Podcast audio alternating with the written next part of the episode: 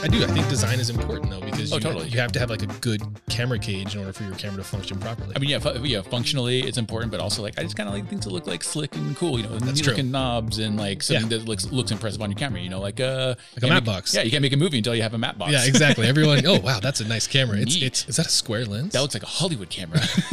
it's just a matte box. just a matte box. Everyone, welcome to the Take 43 podcast. My name's Drew Williams. and I am Aaron Colborn. we have an awesome guest on today. Super stoked. Really good friend of ours, actually. We've been working with him last week. He helped with Jump Seat. Uh, he did the Rhino short film Grounded. He is a cage designer and just all around guru of 3D printing. yeah, Uh, he designs things for Rhino. He designs camera cages for Condor Blue.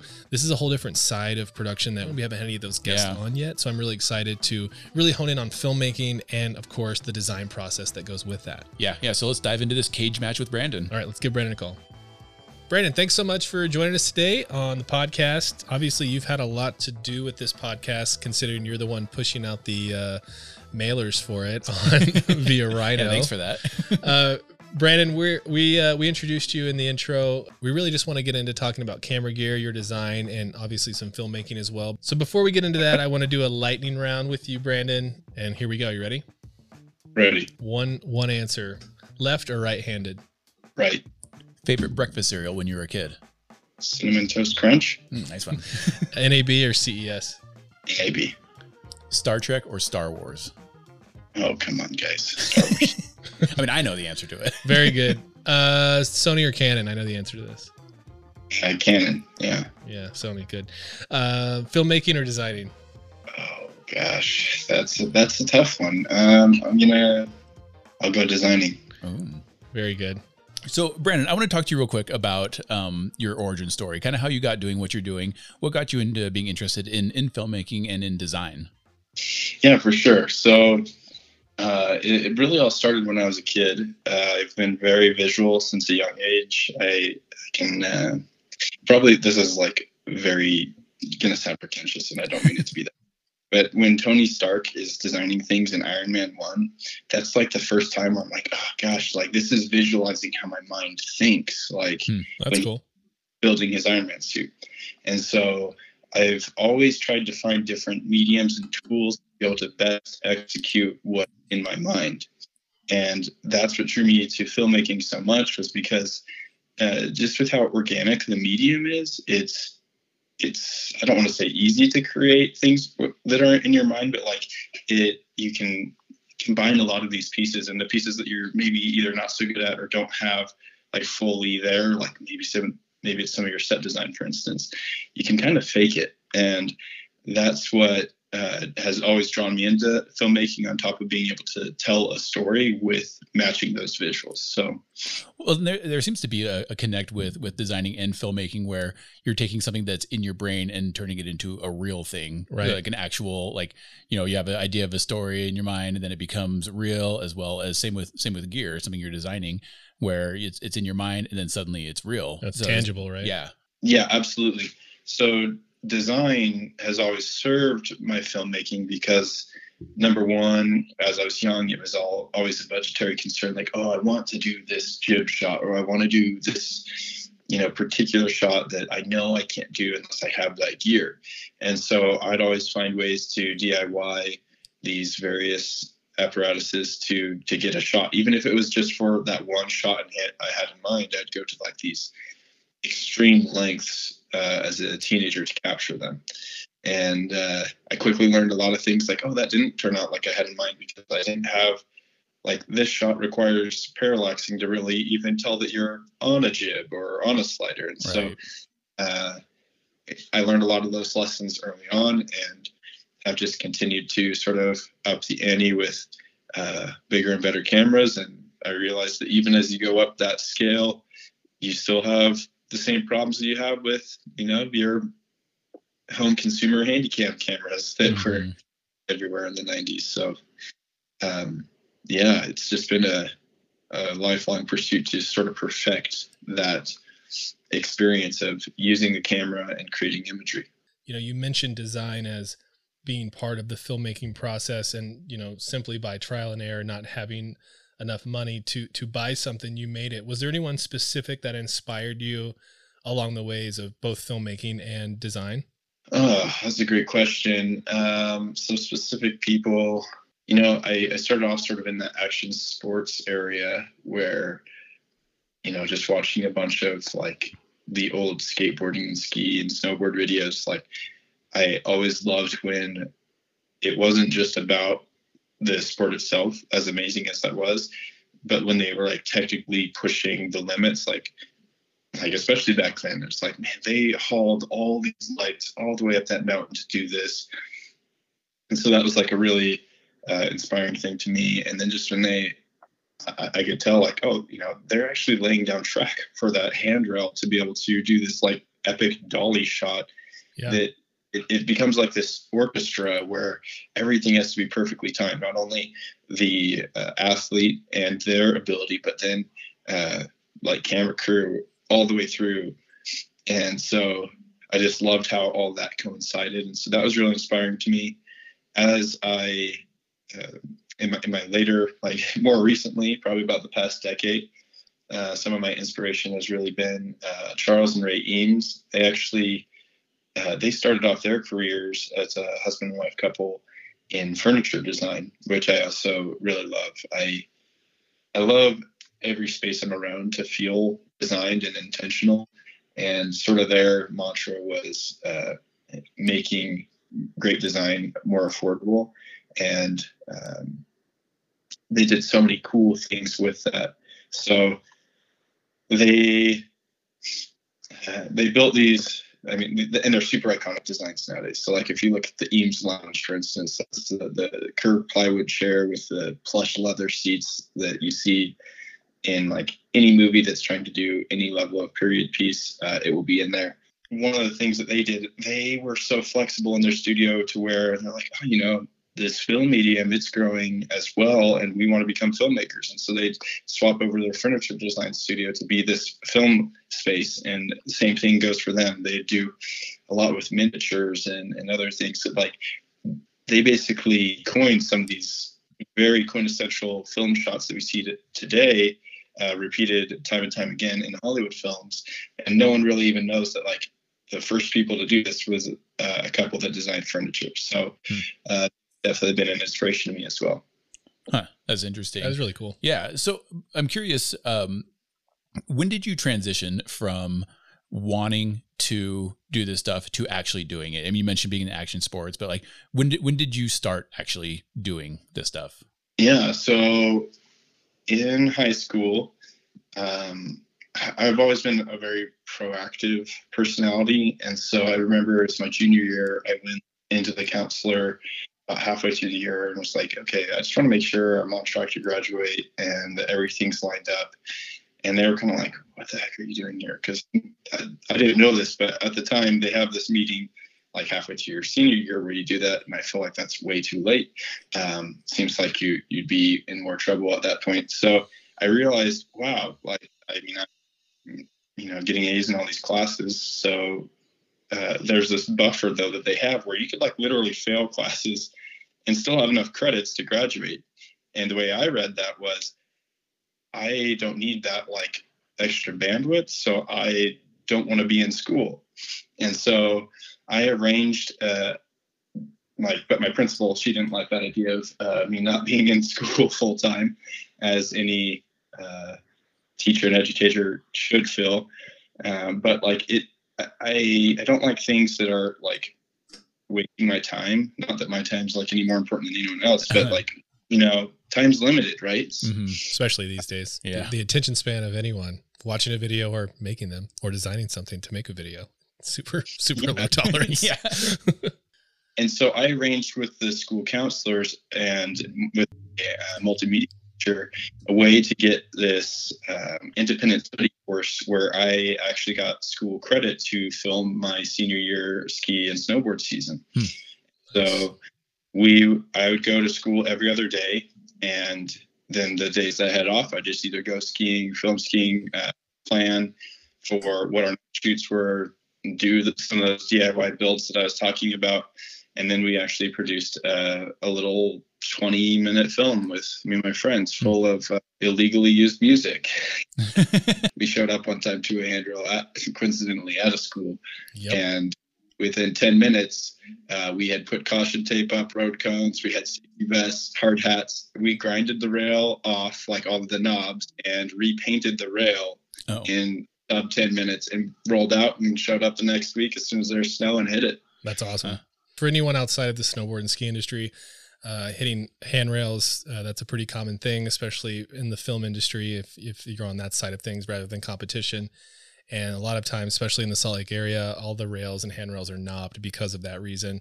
So what Brandon is saying is he acted like the construction crew that was fixing it in air quotes. Yeah, there you go. Back to a school on uh, you know, and then they'll they'll ticket you for trespassing and sometimes vandalism. oh. Or if you run Yeah. fast enough, they won't catch you.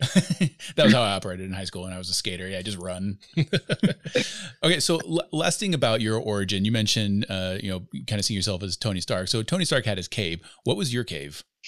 Oh man, uh, I so my parents. Uh, I was lucky enough that they were supportive of these different dreams and visions that I had. Now they didn't know what to do with them per se, but they didn't like ever put the brakes on. Hmm. Uh, so that gave me some leeway to do some things. So I, I grew up in the, some unique places throughout Utah where we had a little bit more space, and so um, when I was an early teenager, I had we had this house that had this amazing wraparound porch, and underneath that porch, I basically turned it into a skate and ski park. And so that was one area where I just like could design and build at will, and still like it, was it was actually a good like initial job of knowing what it's like to work with various producers and or clients because my parents at that time were essentially my client and i had to do things that worked for me but also worked for them so like i built these handrails that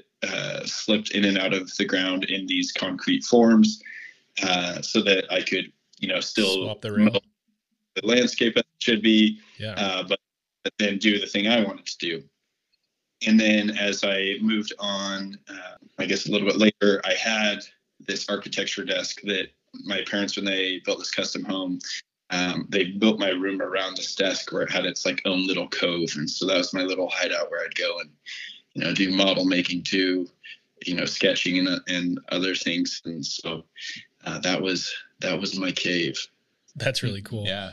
Yeah, I mean, I feel like as a creator, even when you're a little kid, you need your zone. You need your space. And you don't even realize it's something that big until you get a little older and you look back and you're like, "Oh, that's kind of where a lot of my creativity, you know, spun from." Mhm. I got influenced by certain people and influenced by certain things, but I was able to go to like this hub in this cave, Tony Stark style, Yeah. and really just dive into what I wanted to do. And then you learn from your mistakes and you go from there. Uh, it's so fun listening to you talk about like replacing the rails because I've had like a full backyard snowboard park.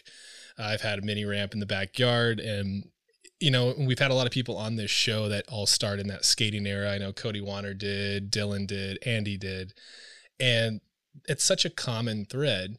And I don't think we realize that at certain ages we're kind of breaking out of that realm of basketball and baseball and all of these sports that a lot of people play, which there's nothing wrong with that, but we all kind of find our own niche and then we build off of that. So whether that's design because you're the ones building the rails and you're the one filming them and your other friend is the better skier, snowboarder or vice versa, you're really at that point in time you don't realize it but you're honing in your craft and that's it's pretty amazing.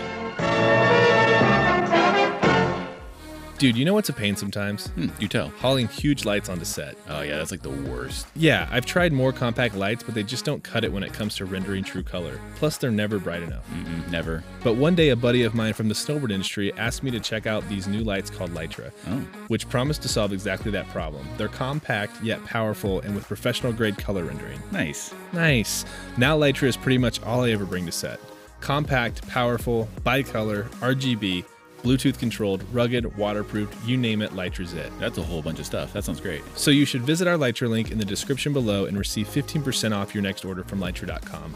I promise you these lights will completely change your approach to photo and video lighting. All right, man. I'm gonna hold you to it.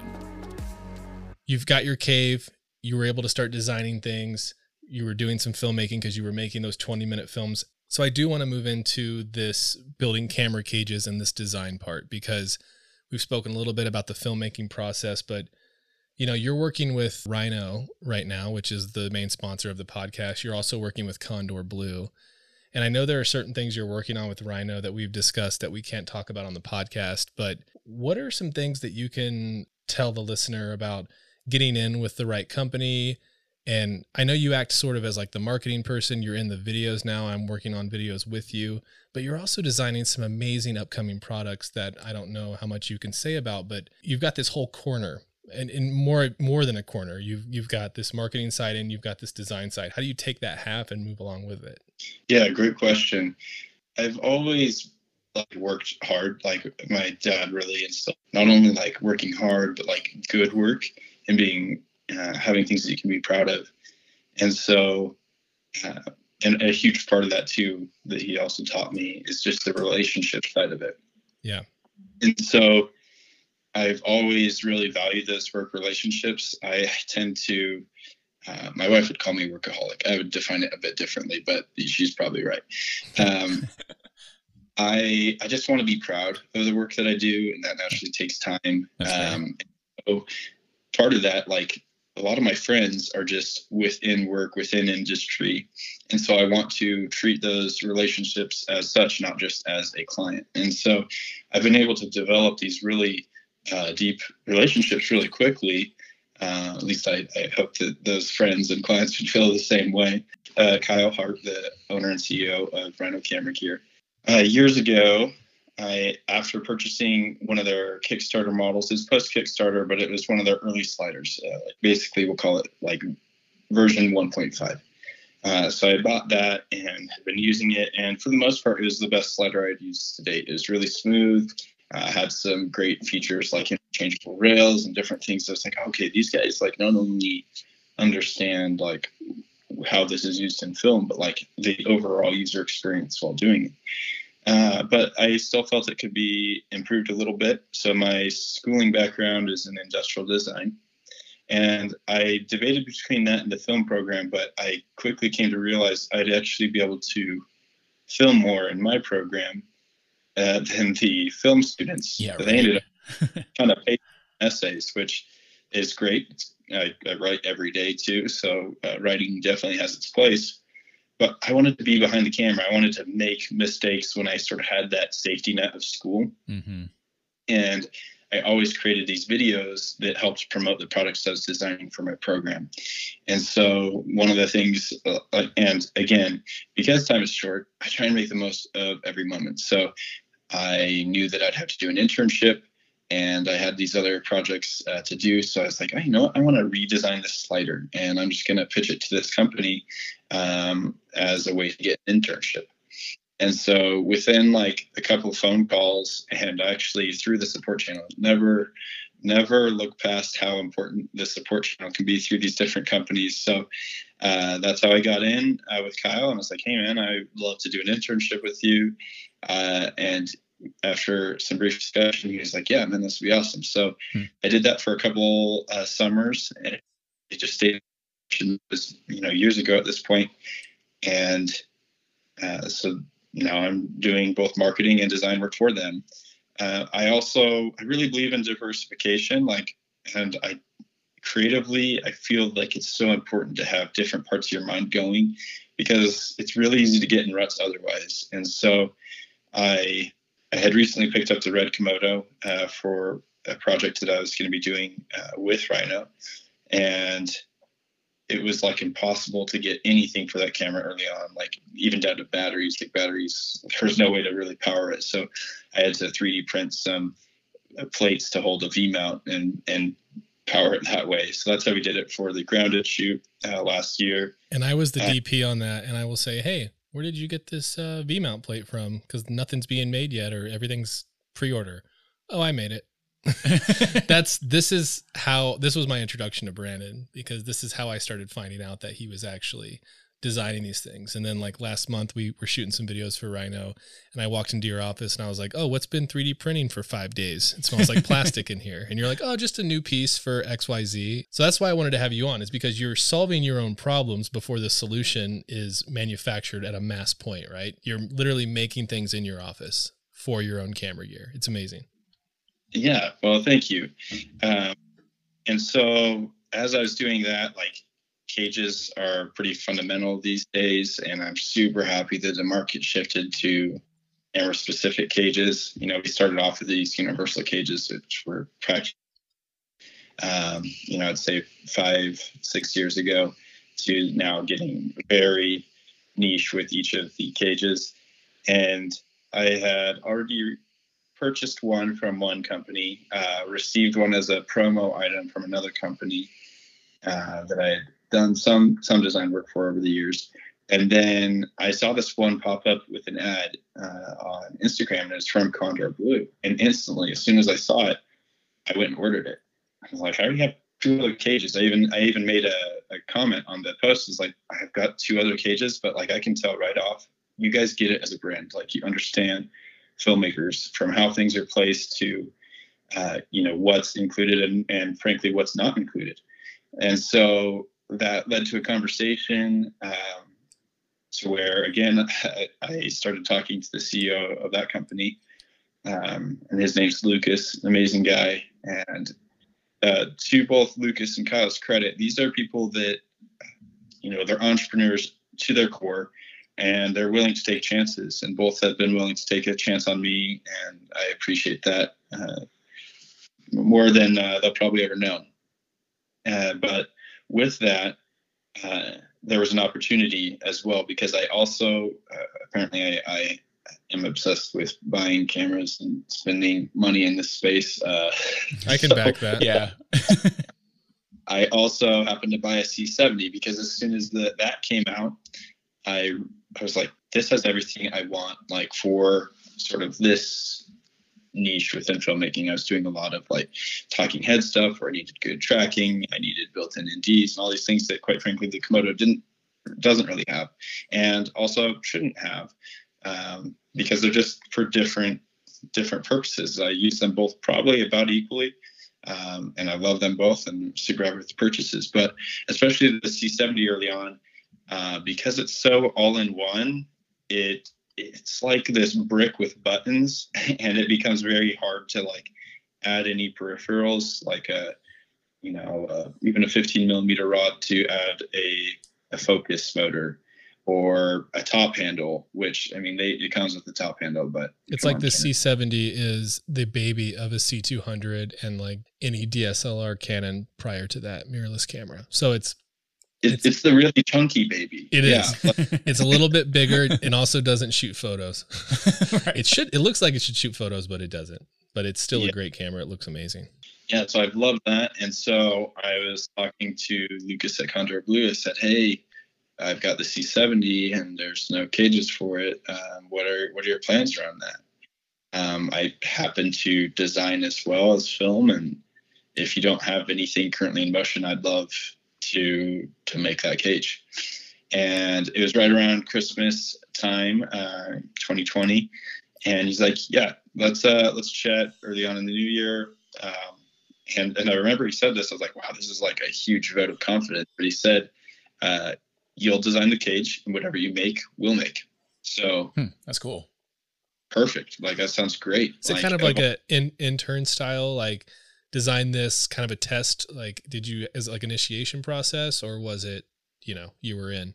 Yeah, it was definitely like, hey, let's see how we work together, see what you come up with. Um, but it was really exciting to me because I I love just being involved in that, and uh, it was great because I had the hands-on uh, experience. And one of the things this like blows my mind, right? Like, um, of all these different cameras that we work with, uh, there are certain brands that will send you like the full CAD file, like, and Canon's one of those. Uh, I think I can say this. Uh, they'll send it to you. Obviously, you're signing away your life, do anything with it, uh, but like you have the ins and outs to to really be able to design specifically to the camera. Whereas some other brands, they're just like, yeah, if you want that, you can uh, make it yourself, which like stinks because so much of your time is spent like rebuilding this camera body to then try and accurately fit a cage to, and it just takes way more rounds of troubleshooting and because uh, uh, I don't know if you noticed, like a camera like the Blackmagic cameras, they're like the most organic shape ever, and mm-hmm. so like getting it all dialed in, like it's uh, it's a challenge. Uh, but especially when you got to hook a solid state to it to do your raw recording. Yeah. I, I love I love Blackmagic, and we've shot a lot on Blackmagic, especially for the marketing firm, a lot of commercial content. But you were exactly right. It's almost like they're making these cameras uh, awkwardly shaped in order for you. You have to buy a cage, right? So Mhm. you saw Yeah. a good market there, and every time you held a new camera, it was ergonomically, it was just different, and it felt kind of strange, especially you know getting away from that dock style body or that mirrorless or DSLR style body, and you were able to adapt. You you knew there was a market there because you know you see that price of a body of a camera, right? It's X amount of dollars for just the camera. Now you know that you have to add at least five hundred to six hundred dollars onto that just because you're going to have to have a cage. Yeah, I uh, I'm actually in a, in a more extreme world working on a review of the Komodo uh, that's going to be called the the six thousand dollar camera that cost me twelve thousand. and still does bad in low light. I'm just kidding. That's that's right. Thank So, uh, so Brandon, obviously you, you know, you're you're into Rhinos gear and you're into Condor Blues gear, but like, what what other gear have you used that you really like? You know, it could be anything. It could be lenses, it could be rigs, whatever. What what have you liked using in the past? Yeah, you know, it's funny because one of the most core pieces of gear that I always go back to that I still think um, needs some fundamental rework is a tripod. It's funny. Mm, You're totally right. So true. Like I love, I love a good sticks shot. Like of all the stuff I've shot over the years, I like, and, and like I said, I've, I've done all this DIY equipment. I've used the real things, um, you know, at every level. And I'm just like, you know, that, that shot where it's just on sticks and it's like really focused on what the viewer should be looking at is just beautiful. Uh, but then when you actually work with most tripods, it's like kind of a nightmare. There's a ton of knobs. Mhm. Uh, they loosen up all the time. I always pinch the hell out of my I was gonna- fingers, literally, literally every time. took that right out of my mouth. my fingers weren't in your mouth. For real, I have like bruises and blood blisters Mhm. on your your finger always from a tripod. So get on it, Brandon. We Yeah. we want a good Yeah. carbon Uh, light sturdy tripod with a fluid head now. Well, uh, that may be foreshadowing. Um, we'll we'll see. We'll see what time will Mm. tell. Mm. But uh, I definitely have aspirations to to fix some of those problems. I love it. Um, and, and like honestly, with anything in design, and I'll get back to that question here in just a second. Like that's what I really respect about both Rhino and Condor Blue. So, for instance, with Rhino, their mission is to serve and inspire filmmakers, and so there's been a lot of products that we could have made over the years that we haven't made just because we feel like, oh man, that like that product's already made really well. Uh, and so like unless we can add sort of sort of our like Rhino essence to it, um, there's there's no point in just adding another uh, widget to the market, right? We want to make things that really look at where the market's at and take that thing to the next level. And so I'm, really excited about some of the projects we're working on there.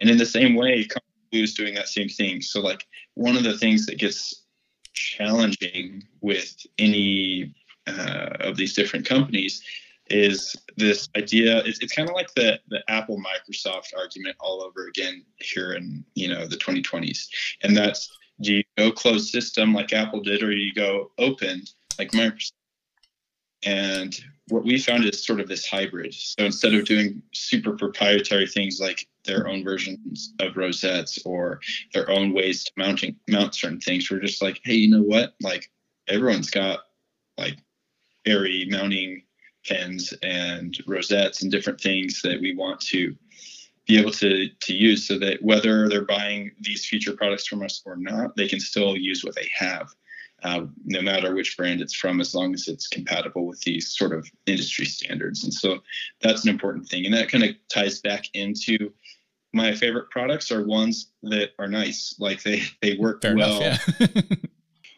like the tentacle syncs like oh yeah, those are rad. it's a product that I, I hated spending the money on uh, just because it, it didn't feel like a super sexy product until I bought it and uh, more or less took its clothes off. You know what I'm saying? I do. But My man. Took it for a Because I ride. I don't know how I like. Why was I ever trying to sync up various uh, video and audio files any other way yeah. than through thing? And uh, you know, it's it's paid its weight and, and then some for a lot of the shoots I've been doing the past you know year plus. I've used those exclusively, so love that. Uh, a fairly simple problem to solve in terms of like the objective, and then it's like really magnificently executed from the app to the hardware uh, to everything in between. Uh, so that's one I, have loved. Um, let's see, Rode's doing a ton of amazing things. Like I love that they're basically making all these super high quality mics, but then smaller and smaller footprints um, because you know that's important. Uh, I build out these rigs, like size and weight becomes a huge consideration. Yeah, right. And you know things that can fit fit on it and not take up a ton of room and still allow me to you know use other things like you know your monitors uh, wireless transmitters and so forth which are big and bulky it's good to have these other things as well so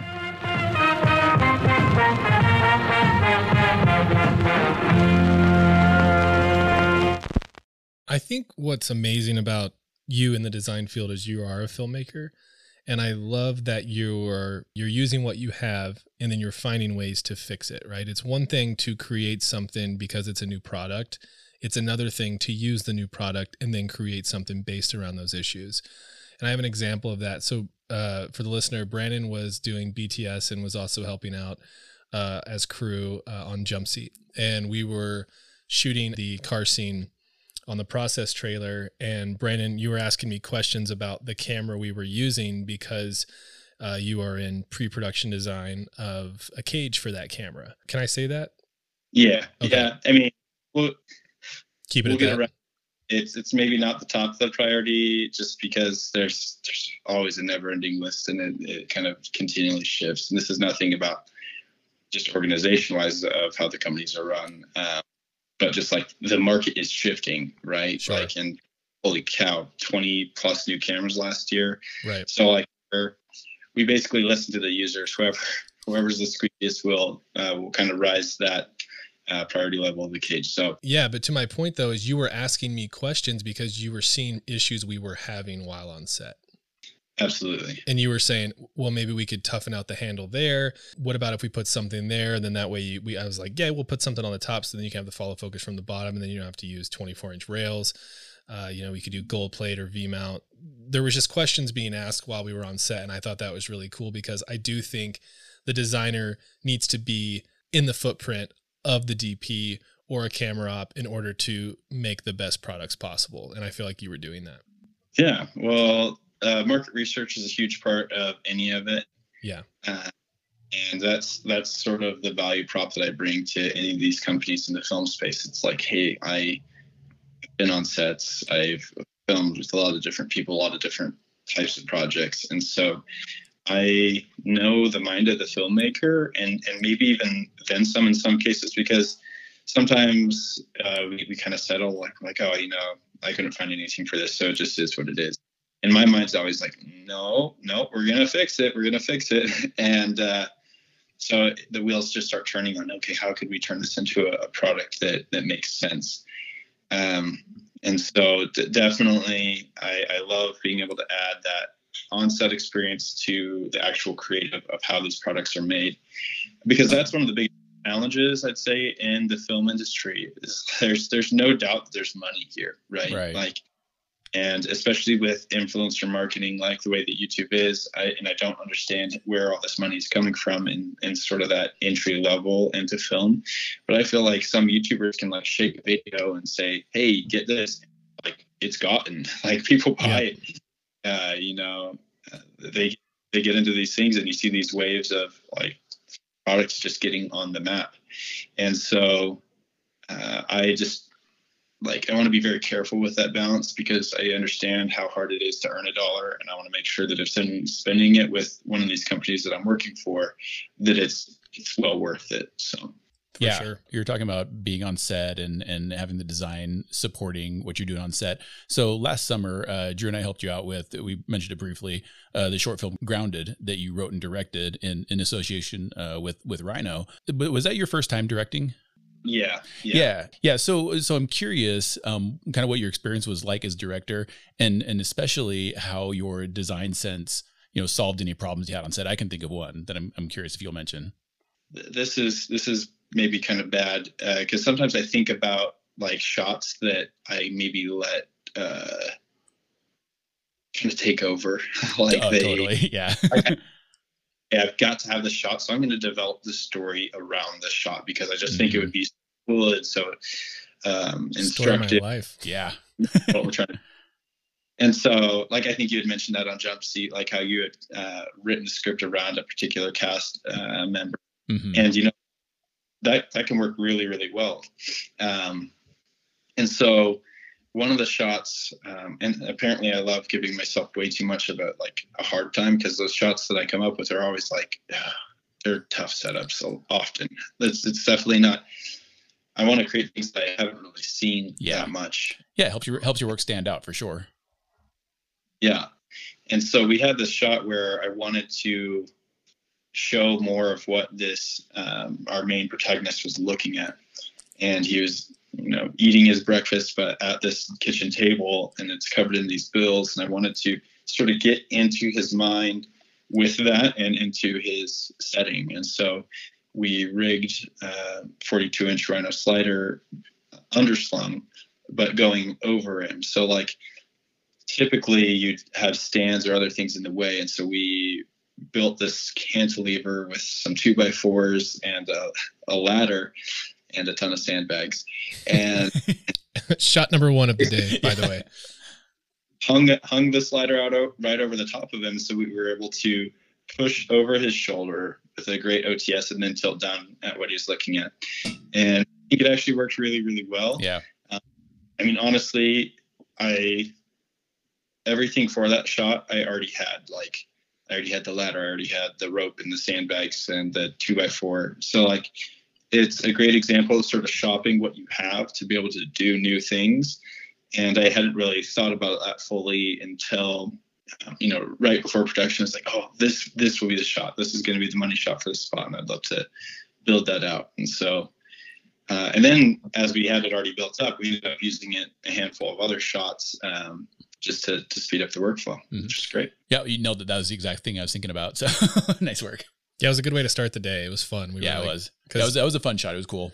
yeah a- again going back to what you were saying it you overthought the shot but it was the first shot of the day it's one of the first shots where you see the character in the movie and it really helps get into his headspace it kind of makes him feel a little bit smaller than he is and then we do the opposite of that at the end where we kind of do a, a pull out where the bills are you know kind of the center of the frame and then it goes to him and then he you know builds back the photo and uh, we will link grounded in the description so you guys can check it out so we worked Thanks. on yeah, absolutely. And we worked on Grounded, and then you came on and worked on Jump Seat, and obviously helped us with some amazing behind the scenes footage. Yeah, I just saw some of that today. It looks looks incredible. Dude. yeah, Nice work, dude. Thank you so much for for shooting the BTS stuff and helping with grip and just kind of being all hands, you know, with a smaller crew, but with such big goals and such a big process trailer. And you were there for night one, and you were there for night four, and it was just awesome to have you on set. We are currently doing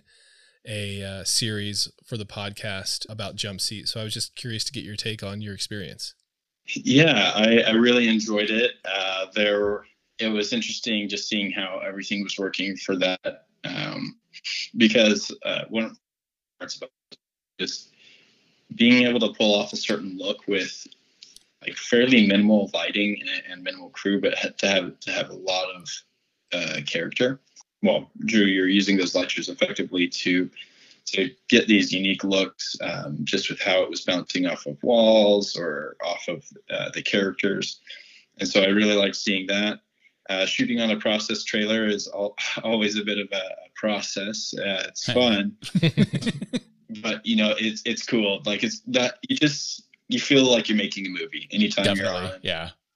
they're like that and you see other people looking at you because people just love watching things be made. Like um, you know that's why there's always crowds around when movies are being filmed. People just love screens because it, it's pretty magical. So i love that part you know just being around uh, you know something creative happening.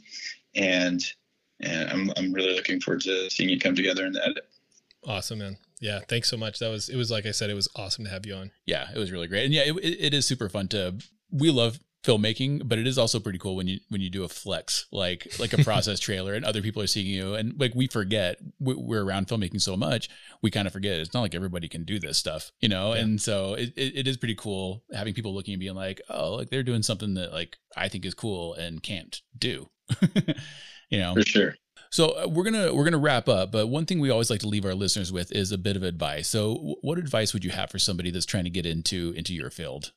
Yeah, for sure.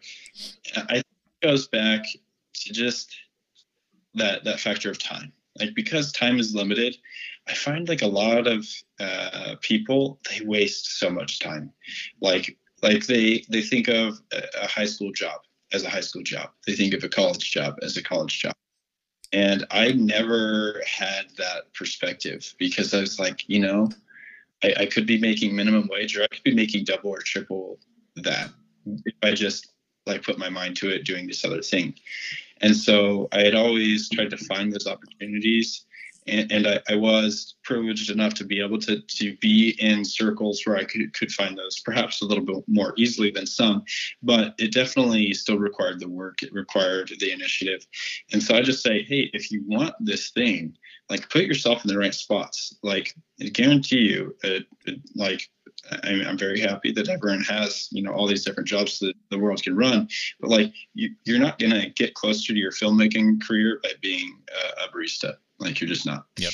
Uh, True. Maybe you have a so that's the, you know your your own thing there but like you're not going to get closer you know doing a, a, lot of different roles like be very intentional with what you're doing with your time and and then be applying that like thinking how can i leverage this and pivot to be in the right spot right time um, and then be bold enough to have those conversations even when it's uncomfortable which it almost always will be so that'd be my main thing is be intentional and uh, be be as in control of like no one's going to look out for you as much as yourself so like if, so if you're not yourself, you're just going to get run over, especially in this space. Like no one's like, oh, I'd love for you to be the director. Yeah. Uh, I want to like just test you out as a director. No, it's not going to happen. Yeah, you got to make it happen. You're on your on your own. Yeah. So if you want those big things, like yes, I feel that anyone can do anything they put their mind to, as cliche as that may sound, but it does require you putting forth that effort. So if you're willing to do it, uh, which it it will be a massive sacrifice. Is you have to be okay with that opportunity cost. But as long as you're willing to do that, uh, you can you can go great places. Yeah, it's great advice. I think that's great advice, man. And I, it's always a pleasure chatting with you and working with you. And I feel like we have a lot of work to do in the future. But Brandon, it's been really awesome having you on, man. And I'm really looking forward to seeing what you do in both the filmmaking world and from a design aspect. Yeah, and that stuff's always really fun. So, yeah. um, however we can help you, let us know, and vice versa. Absolutely. Appreciate it. Thanks so much. It's, it's a blast. Yeah. Awesome, thanks for coming Brandon. on, dude. Thanks for uh, sending out the mailer about your own podcast this coming week. yeah, I'll let you know. Absolutely. Thanks, Brandon. All right. Later, man. Talk to you soon, buddy. Bye. Thanks, man. Yep. That was great having him on. Uh, I think I really, really liked how he talked a lot about, you know, not just being a filmmaker and not just being a designer, but kind of how those two things work together. Yeah, I think you need to be a filmmaker to be a good designer in this industry. Yeah, you know, he talked about knowing testing. what you need and what you yeah. don't want, what works stuff. and what yeah, doesn't. And totally. like he said, there's so many different cameras on the market, especially last year that were dropped, and that'll just continually keep happening. Yep. He's solving the issues for new products, old products, and he has them in his hands, and then he can solve the, the problem. It's really cool. Yeah, totally. And, and just a nice guy in general. Really like Brandon. We've spent Brandon. a bunch of time with him lately. But that's going to do it for us today. Yep. That's it. So sorry.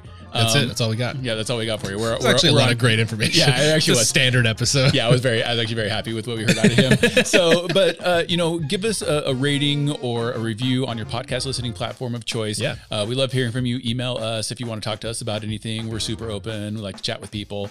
Jump seat. Jump seat. We're yeah. gonna do a jump seat series. Yeah, we finally. I mean, you you probably noticed that uh, we've been absent for you know maybe a few weeks. That's because we finally actually shot jump seat after a year and a half of trying to get it off Ooh. the ground. And so we're gonna start doing a series on on our experiences and what we've learned from from doing jump seat pre-production, production, post-production. Yeah, and probably just kind of like a general general wrap up. Don't hold me to any of this, but this is kind of the idea. I want to do like a table talk with the other producers. Yeah, I think next week we'll go into pre-production, then we'll do production episode. Yeah, so we might not have a guest on for a couple episodes, yeah. but I think that but we, we mountains of information, mountains of things that Lots we of learned doing. And so lot, lots of stuff we want to tell all of you about um, can hopefully you know help you and, and, and give some good advice about it. So we'll see you next time for that. Yes. But in the meantime, you know, have a great rest of your week. All right, bye. Bye.